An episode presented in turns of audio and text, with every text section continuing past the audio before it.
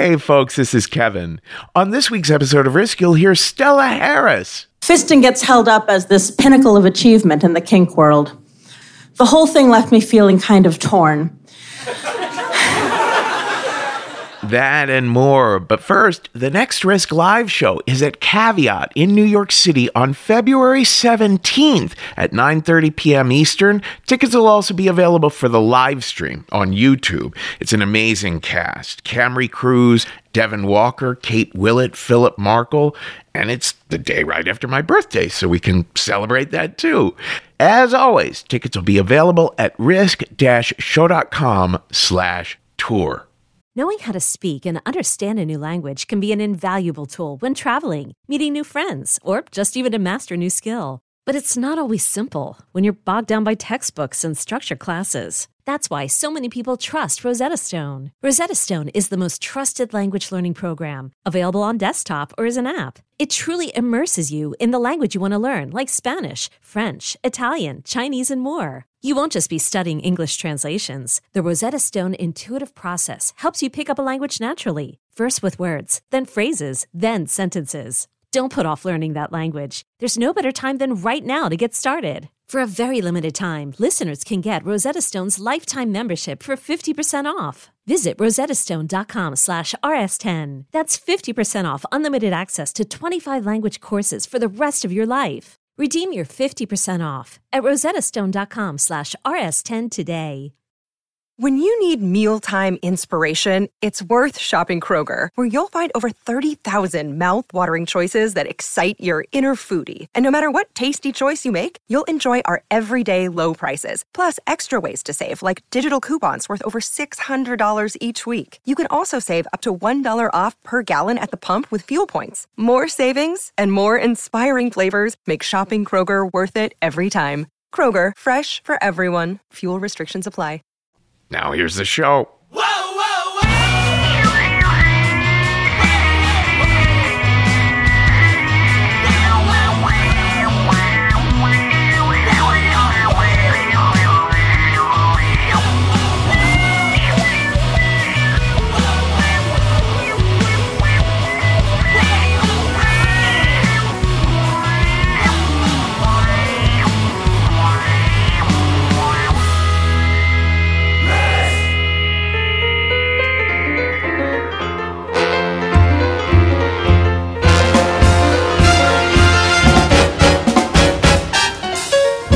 Hello, kids. This is Risk, the show where people tell true stories they never thought they'd dare to share.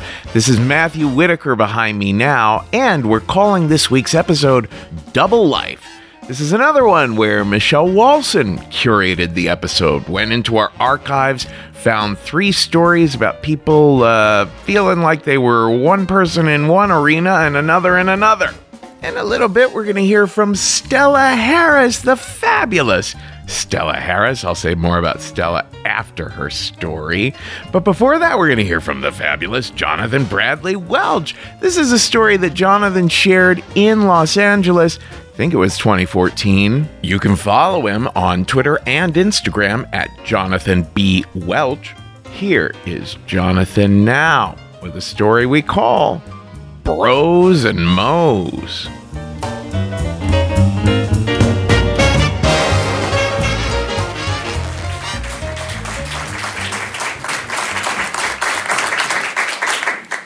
So I've been, you know, the season of thanks and autumn and all of this has been making me think a lot about school.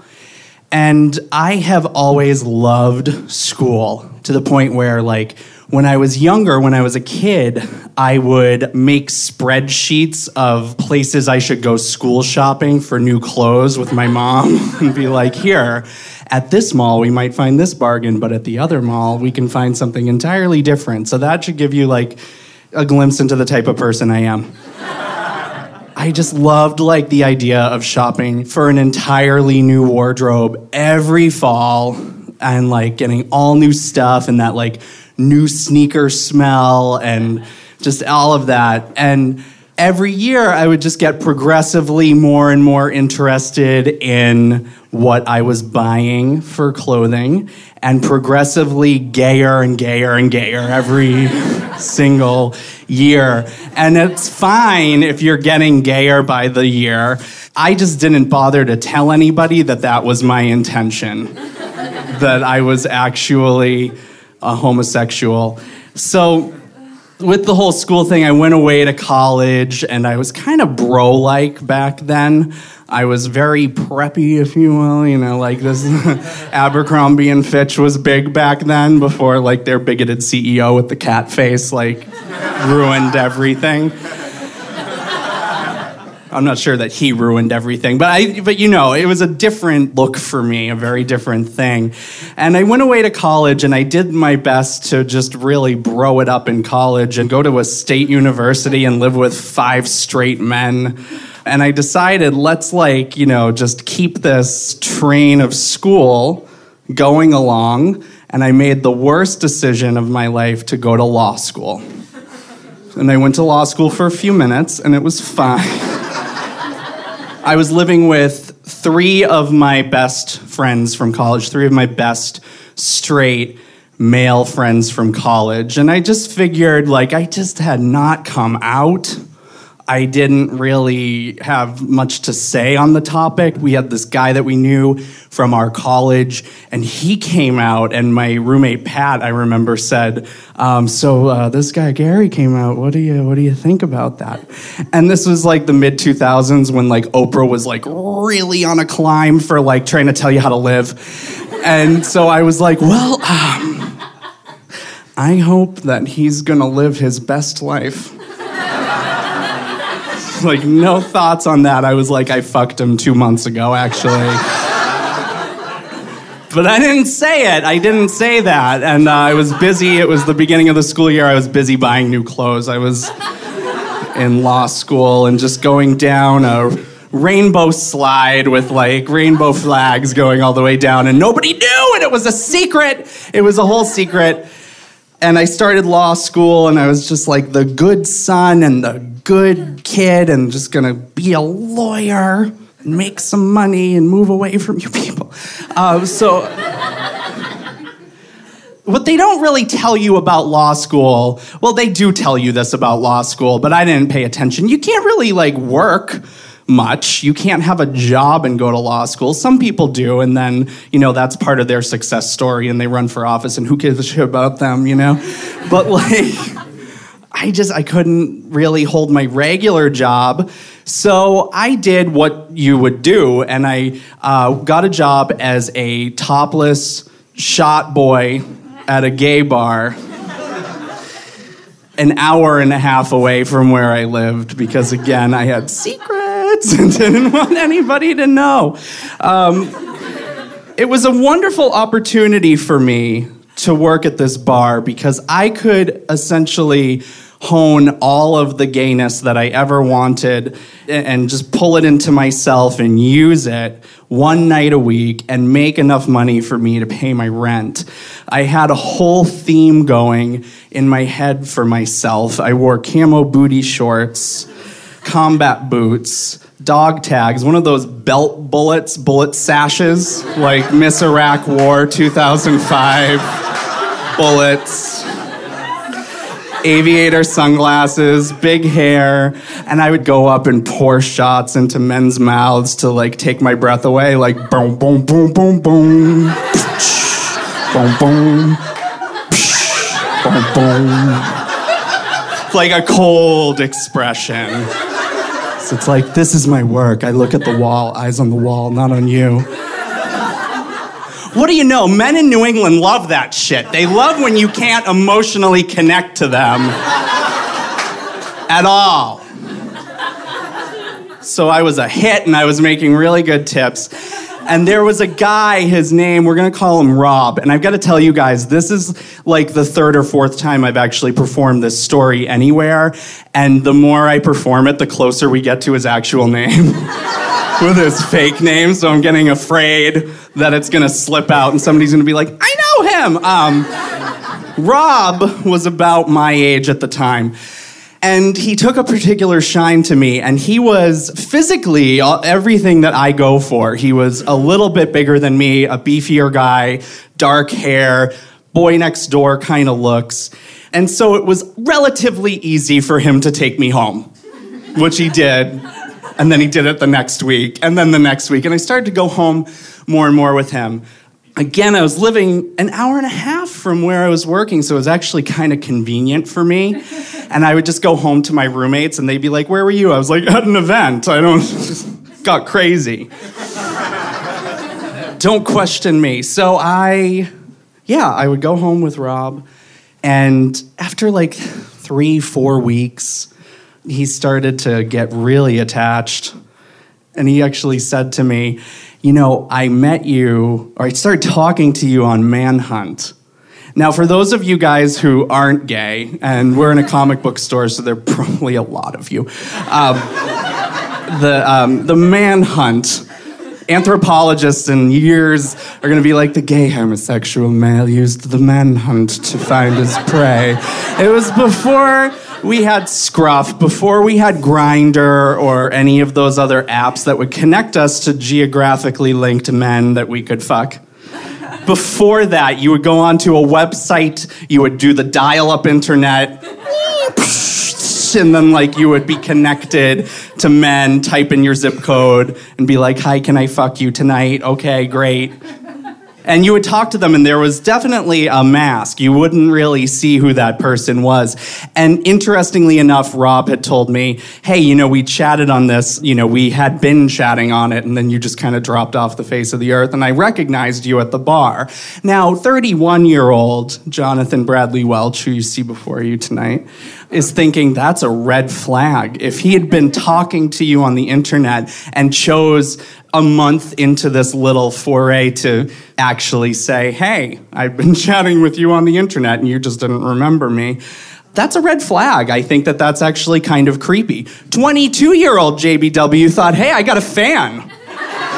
I've got a fan. How exciting is that? Another red flag. He said to me one time, I don't really have any friends. Now, he was around my age, but he had taken a very different path in life. He had dropped out of college and worked, and he was doing actually rather well for himself in terms of money because that was all ending up in my underwear once a week. So I assumed he was doing okay. So he started to talk about how he really didn't have any friends, and then my naivete jumped in, and I basically was just like, Well, I'm sure my friends would just love you, which he took as an invitation to crash a party at my house. Yeah, yeah. The party was the uh, sweatpants and moo gala that me and my friends decided to come up with and have everybody show up in either sweatpants or moo or some combination of, you know, whatever. And it was in Massachusetts in a big old Victorian house, and we lived not far away from our college campus. So all of our college friends came to the party. Basically, what I'm trying to say is that if you arrived at the party, it took a while for me to know that you arrived at the party. Took a while for me to know that he had arrived at the party. And when I saw him there, I was just completely ghost white. I didn't know what to do because I wasn't out and I didn't really know how I could explain my association with this person. But I went up to him and he was like, No, it's fine. I know I'm not supposed to say anything. Raps, I know you from something. We came up with something, I forget. And so I was just like, okay, fine, fine. And then towards the end of the night, I was like, go hide in my bedroom, go hide, just go away. Because he was drinking, I was drinking, everybody was drinking. We were 22, Bush was president, you drank all the time. Very, like, trashed. So everybody's drunk and we retire to my bedroom. He had already been there for a while, and I came in and I went into bed, and then we started fooling around, and then fell asleep, woke up, started fooling around again quietly so that nobody could hear. Um, behind a locked door, and I was very secure with that, but certainly not with my sexuality, I guess. Um, so he, we were fooling around, and he was like, I, uh, I told a couple of your, just a couple of your friends about us. What?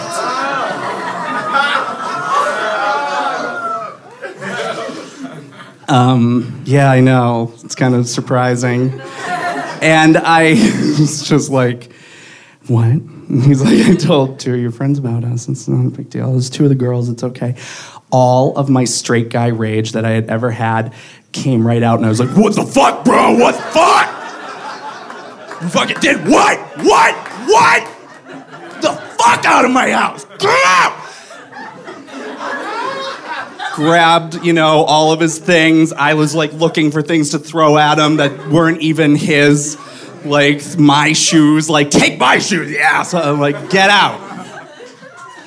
He outed me. When you lose control, you know, I was very concerned with control.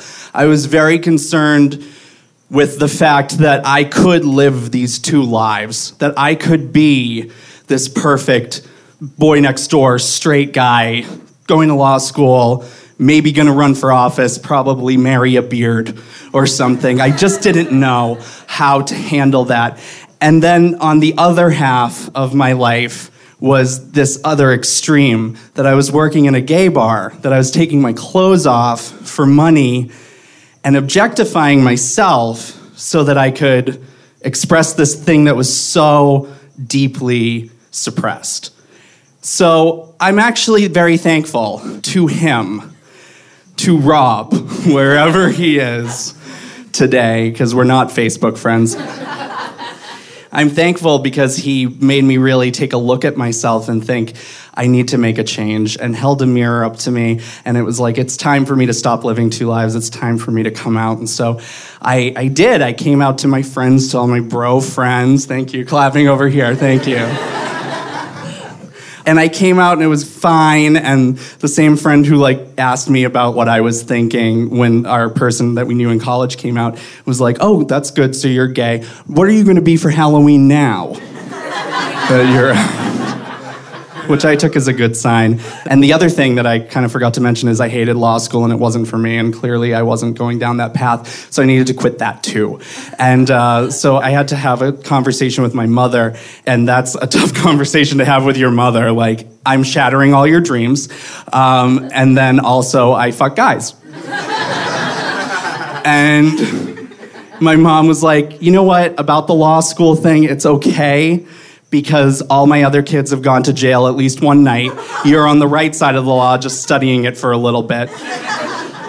Nugget number two about the gay thing it's fine, it just sucks because men are pigs. and she's completely right. And I wish I didn't take out all those student loans because that lesson was completely free. You guys have been wonderful. Thank you so much.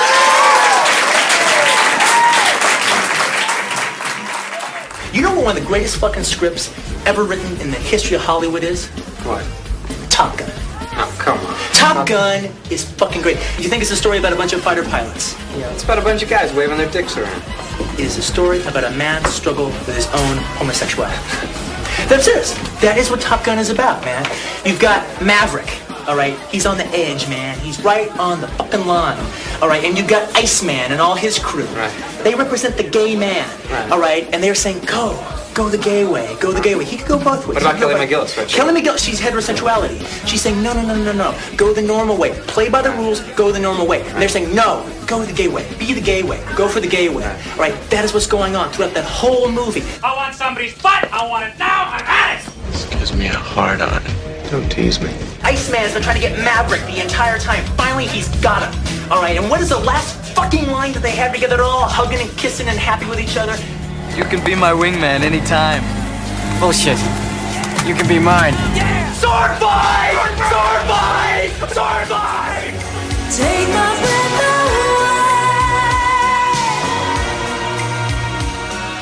away. This is my work. I look at the wall, eyes on the wall, not on you.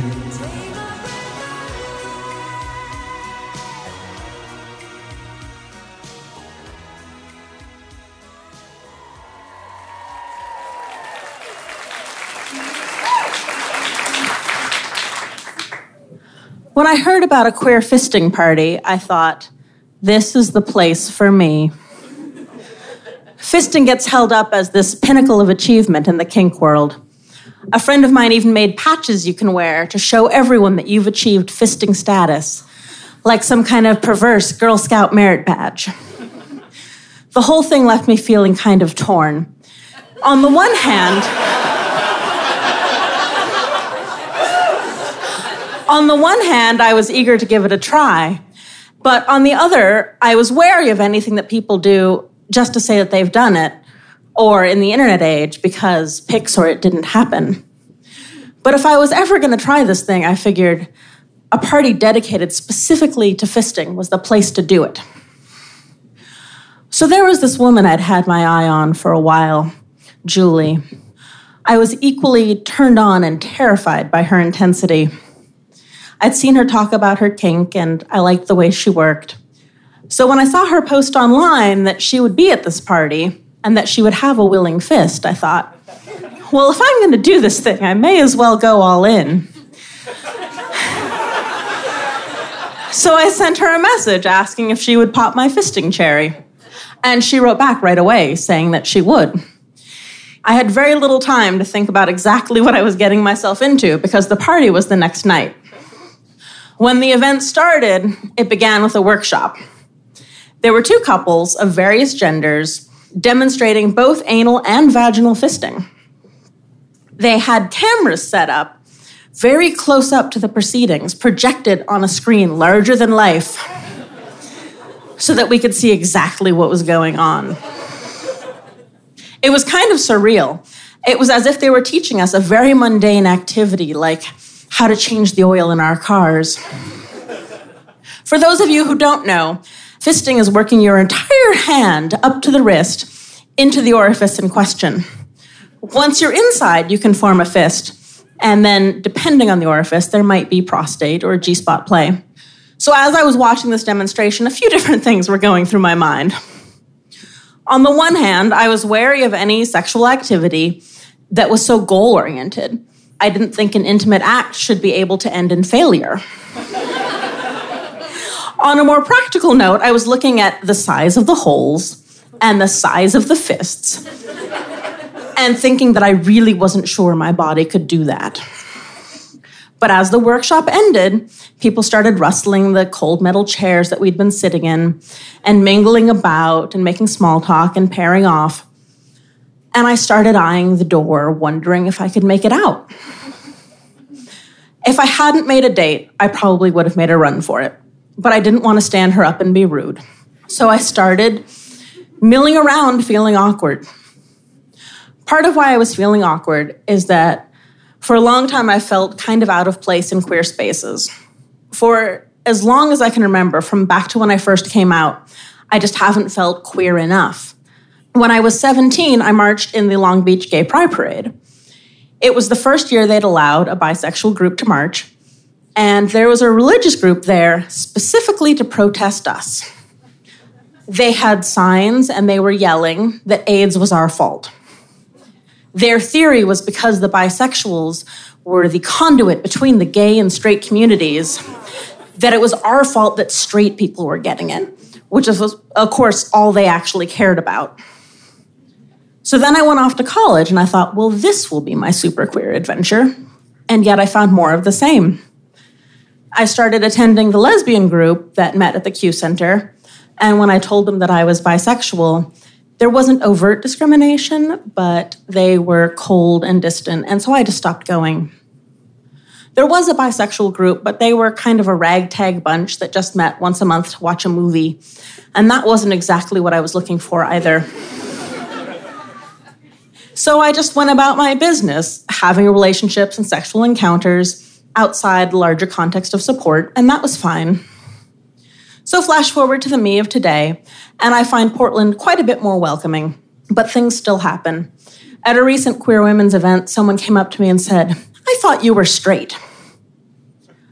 Luckily, I saw Julie across the room, and it pulled me out of my reverie. She was chatting with a group of people, and I didn't want to interrupt.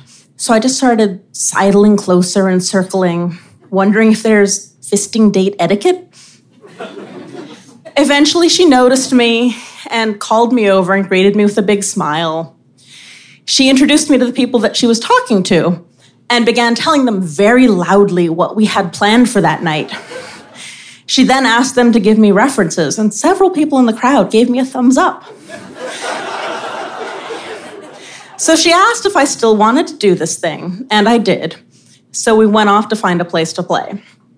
We ended up choosing a room that was off to the side of the dungeon, and it was decorated in disconcertingly bright colors for a dungeon with clouds painted on the ceiling. And although it was sort of out of the way, the door had to remain or open. This was party rules so that it could be monitored for safety. And that meant that anybody who wanted to could come and watch, or more of concern to me, could come and listen, because I have a reputation for being loud. So we began a game of toy bag show and tell. She pulled out the tools and toys she proposed to use on me, and I brought the entire brand new bottle of Sliquid organic lube, my favorite, as she had instructed me to do. And we started to negotiate a scene. Now, I don't usually play all of that hard. I don't have as high a pain tolerance as a lot of people in the kink scene do, and this is another thing that leaves me often feeling not quite enough. People get very competitive and at the end of the weekend are showing off their bruises and which are the biggest and the darkest, and it's just kind of not my thing. That said, every three or four months I have sort of a masochism pon farr, and I'm looking for something a little more intense. Like I want some sort of ordeal to go through and come out on the other side. And this was one of those nights. So we negotiated a scene that included quite a bit more than fisting. She proposed what she wanted to do, I stated my limits, and we got started. I lay down and she started using a series of nasty canes and paddles on me. And right away, I was living up to my reputation of being quite loud. And then I turned over and she started kicking and stomping on me with these amazing heavy soled boots that she was wearing. And it was fantastic. It was exactly what I needed to get pulled out of my head and, and really be in my body and silence the voices that were saying, This is kind of fucked up.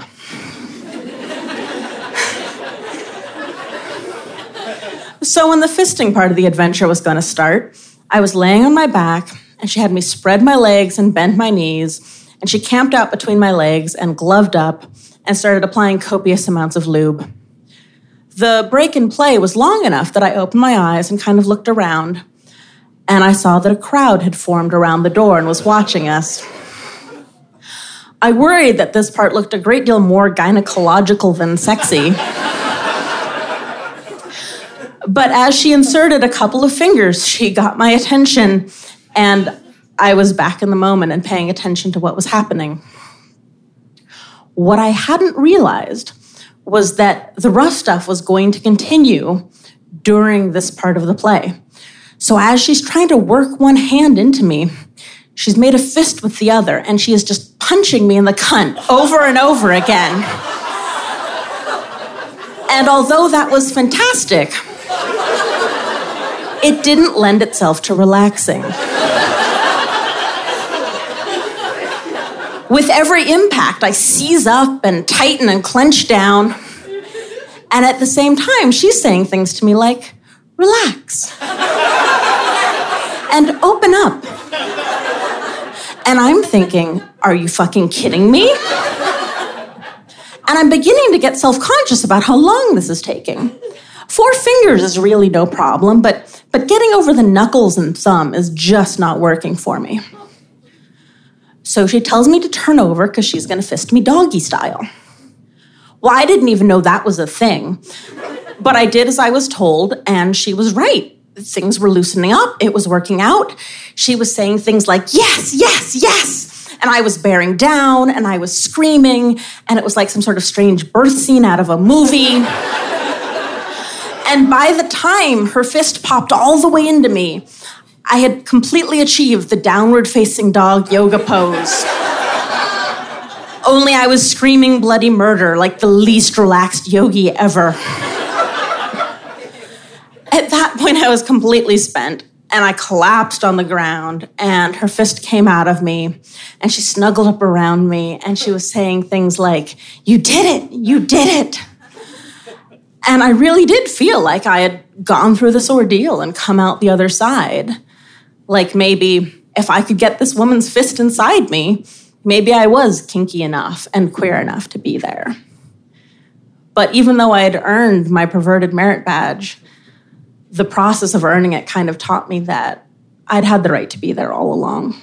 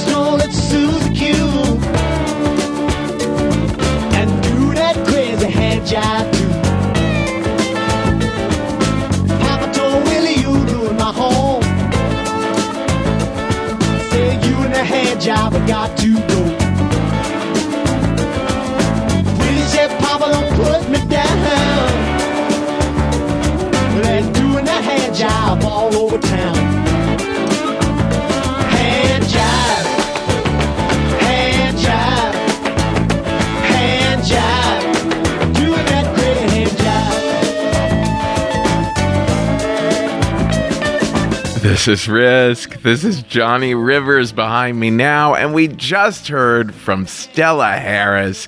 You can find Stella at stellaharris.net, and her latest book is called Tongue Tied Untangling Communication in Sex, Kink, and Relationships.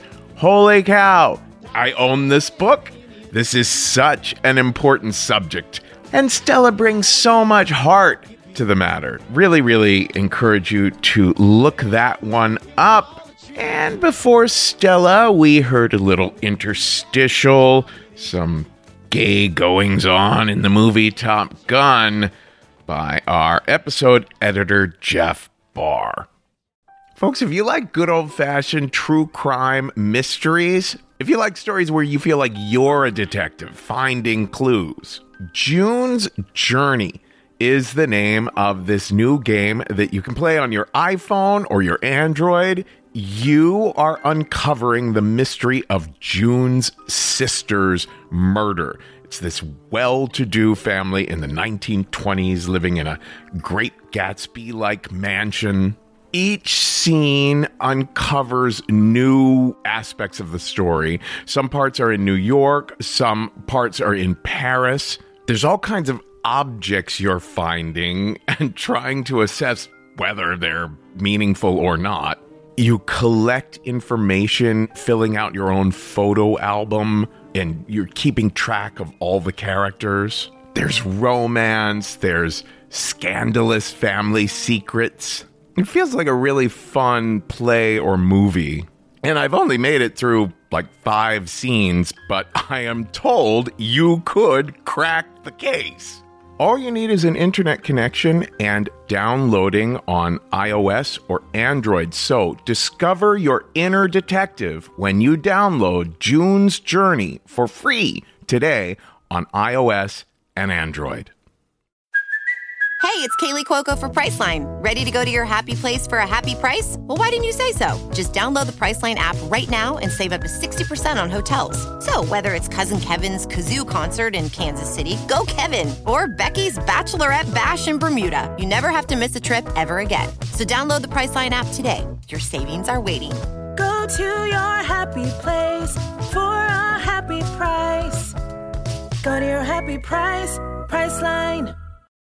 Look, Bumble knows you're exhausted by dating. All the must not take yourself too seriously and 6 1 since that matters. And what do I even say other than hey?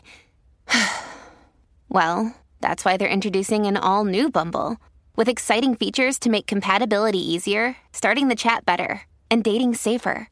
They've changed, so you don't have to. Download the new Bumble now.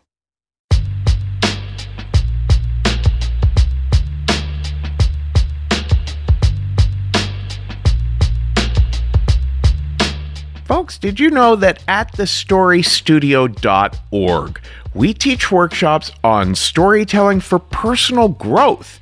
All kinds of wonderful exercises for mining your memories and using active imagination to go back and recreate some of the scenes from your life, going through old journals and stuff like that. We also teach workshops in storytelling for business, stories that you might include in presentations, or job interviews, or networking chit chat. And of course, we teach storytelling for the stage, in case you want to present at a show like The Moth, or you're working on a solo show. And we do custom tailored workshops for small organizations or very large businesses. All of that can be found at thestorystudio.org. Now, our final story on this week's episode is so surprising. This comes again from 2014 at the Risk Live show out in Los Angeles. This is Emily Krauser. Emily has done both journalism and fiction writing, and here she is now with a story we call Drunk Girls Keep No Secrets.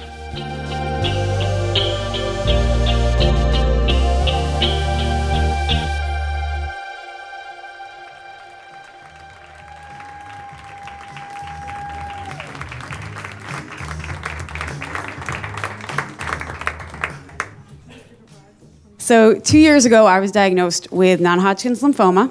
I'm fine now. I've been in remission for about a year.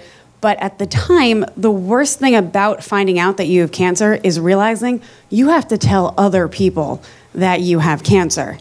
And I was 27, which meant that most of my friends really were going to have no idea what I was about to face. Most people my age went to the emergency room because of drunken falls or panic attacks or pregnancy scares. I ended up there because I was having trouble breathing, and it felt like there were these tiny little daggers just stabbing me in my back. So that was how I ended up in the hospital. But in my defense, I've never taken the easy road to get anywhere. So I ended up in Cedar Sinai for about three weeks. That is not standard procedure. What happened was I had a biopsy, normal way, they find out what type of cancer you have. But mine turned into emergency surgery because the tumor was here and it was pressing against my lungs and hearts and whatever other body parts you have in here. Um, and I woke up to find out that not only had I had multiple surgeries, but I now had these like IVs and tubes hanging off me. So I had to recover, and I looked like a victim from Saw. so because of this, my doctors wanted to make sure that I had my first round of chemo in the hospital so they could keep a watchful eye on me. In reality, I'm pretty sure that they kept me there because I was the youngest person on the oncology floor by about 30 years which meant that all the nurses could come in and interrupt my Victoria's marathons, which I did not appreciate. But they were filling me in on the latest issue of Us Weekly, and I do love Miley Gossip, so I appreciated that. Once they let me out of the hospital, I stayed curled up like in the fetal position for about a week on my couch, binging on nothing but saltines, more Miley gossip, and Breaking Bad because nobody told me that Walter White had cancer. If you're going to binge watch, even with time on your hands, know what you're watching. Luckily, during all of this, my mom was able to fly out from New Jersey, so she was with me the whole time, and she pretty much took care of everything. She got the meds taken care of, she talked to the insurance companies, she made sure Netflix never stopped rolling. And she also was the one doing the majority of the communication, even as far as talking to my dad and sister who were back east, because I had pretty much just cut myself off from everybody. You know, Facebook, text, phone calls, carrier pigeons, I wanted nothing to do with any of it. A couple people in LA were told what was going on for what I like to call logistical purposes. Like, two of my friends had to tag team my car back from the hospital because, on top of cancer, I was not racking up those parking garage fees. And then I told my ex because he works at what I think is the best breakfast joint in LA. And you're fucking crazy if you didn't think that I deserved some chocolate chip pancakes after all of this. They were all sworn to secrecy though. But all this in total took about was about a month's worth of time and after that i needed to get the hell off my couch and talk to somebody besides my mother and walter white Luckily, that first weekend I decided to become a human being again. A friend was having a birthday party at a tiki bar, and I was determined to go. My mom let me go, which is still a weird thing to say because I was 27. but she allowed me to go, but with a stipulation I needed to have a chaperone. So I enlisted the help of my friend Lee, who was one of the guys who tag teamed my car back. Because my mother said, since I was just out of the hospital and hopped up on pain meds, there was no way she was letting me near a car if I was behind the wheel. Luckily, uh, my mother loves Lee. He lives in my neighborhood. He is also Jewish and drives a very reliable Honda. So this was the perfect chaperone. And I walked into the tiki bar and I was so excited to be there, and nobody knew I had cancer. I know that sounds weird, but this was like really, really exciting for me. I also realized as soon as I stepped in there that there was no way I was gonna make it that long because this tiki bar was in the valley and it had a fireplace. It was like 140 degrees in there. And the one of the side effects that most people don't realize with chemo is that you get set into like early menopause during the process. So I felt like I was on fire. Not only that, there were some very obvious physical cues that not all was well with me. And my friends were smart enough that I knew that the longer I stayed, the better chance that they were going to pick up on these. And they included the Batman band aid that I used to cover my biopsy scar. My arms were covered in these like baseball sized bruises from the vampires at the hospital who kept taking all my damn blood. And I was Casper pale. This was June. I am from New Jersey. I know my way around a tan in a can. This was, this was wholly unnatural. So I had figured out throughout the night that there were going to be two good ways to get me through the evening and not have to share my secret. One was to Care Bear stare all of my friends that asked anything until they forgot. the second one was to pray that Lee was going to just keep making the rounds to check on me and would be able to change the subjects. And I know those sound like faulty options, but both of them worked really well for me that night.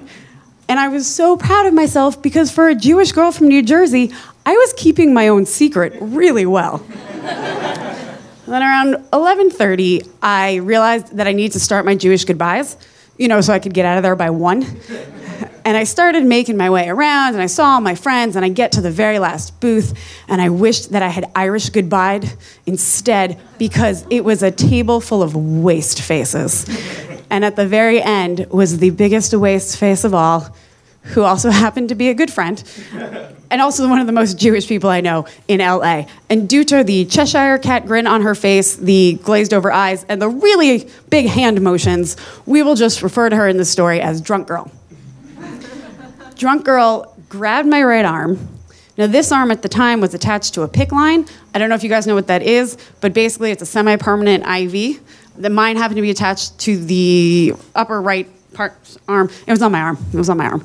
Um, and so my arm could only be twisted so far without causing extreme pain or sending me back to the ER. And I really didn't want to go back there. But she had this like death grip on my arm. And all of a sudden she slurs, What happened? And I was like, Nothing, no big deal. It's to be fine.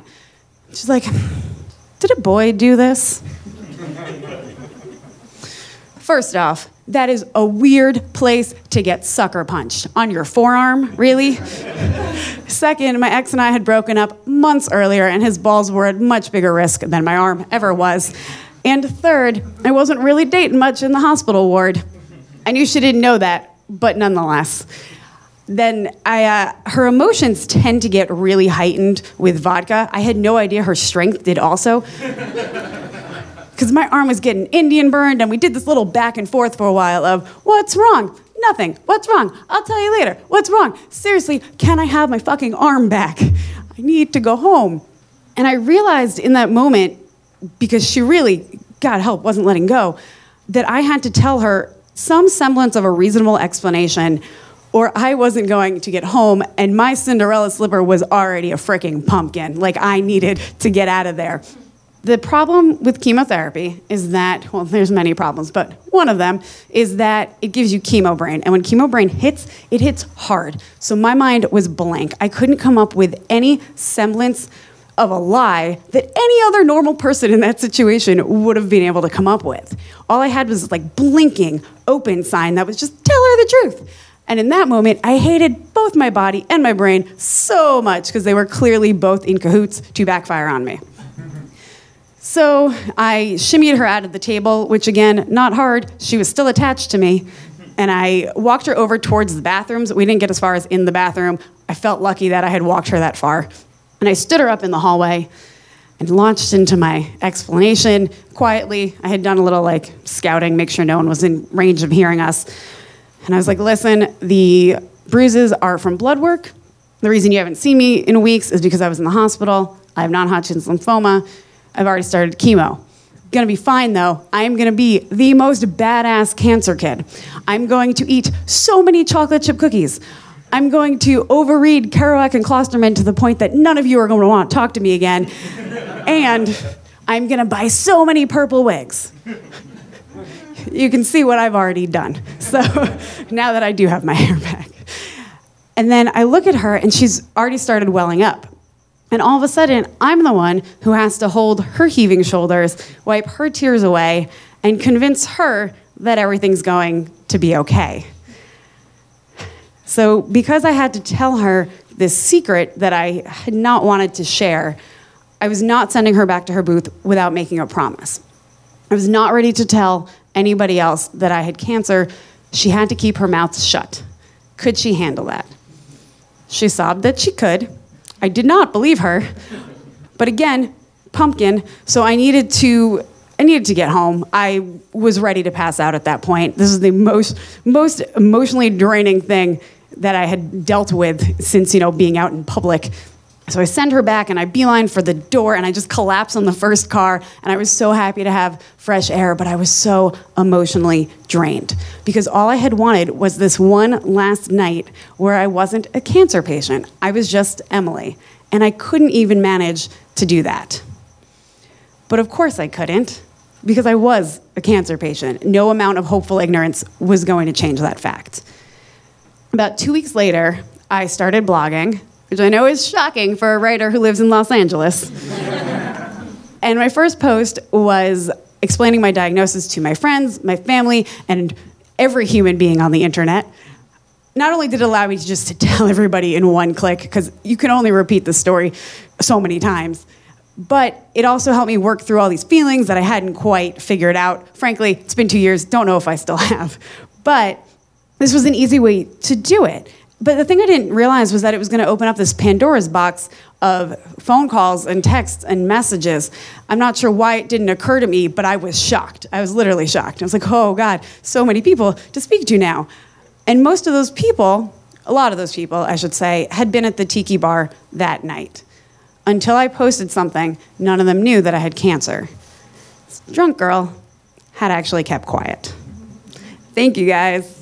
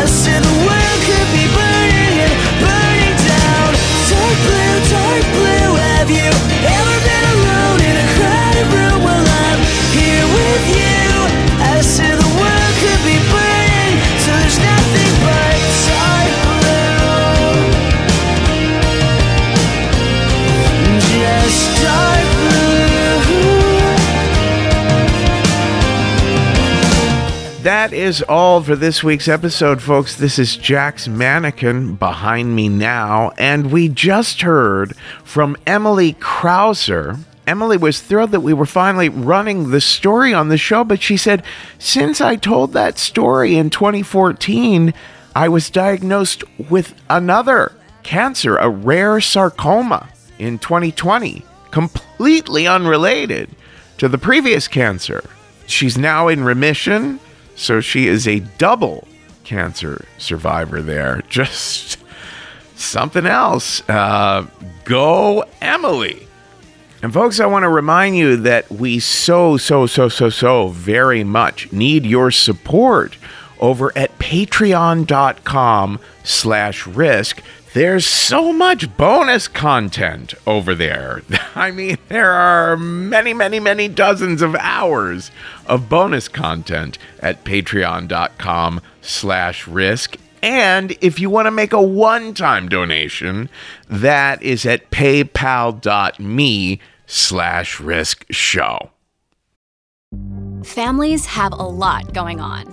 Let OLLY help manage the mental load with new cognitive help supplements for everyone four and up, like delicious Lolly Focus Pops or Lolly Mellow Pops for kids. And for parents, try three new Brainy Chews to help you focus, chill out, or get energized. Find these cognitive health buddies for the whole fam at olly.com. That's O L L Y.com. These statements have not been evaluated by the Food and Drug Administration. This product is not intended to diagnose, treat, cure, or prevent any disease.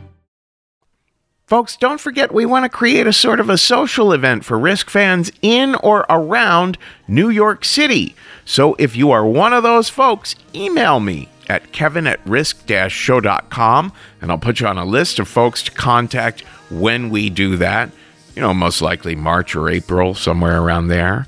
And folks, did you know you can hire me personally for storytelling training? You can find me at kevinallison.com.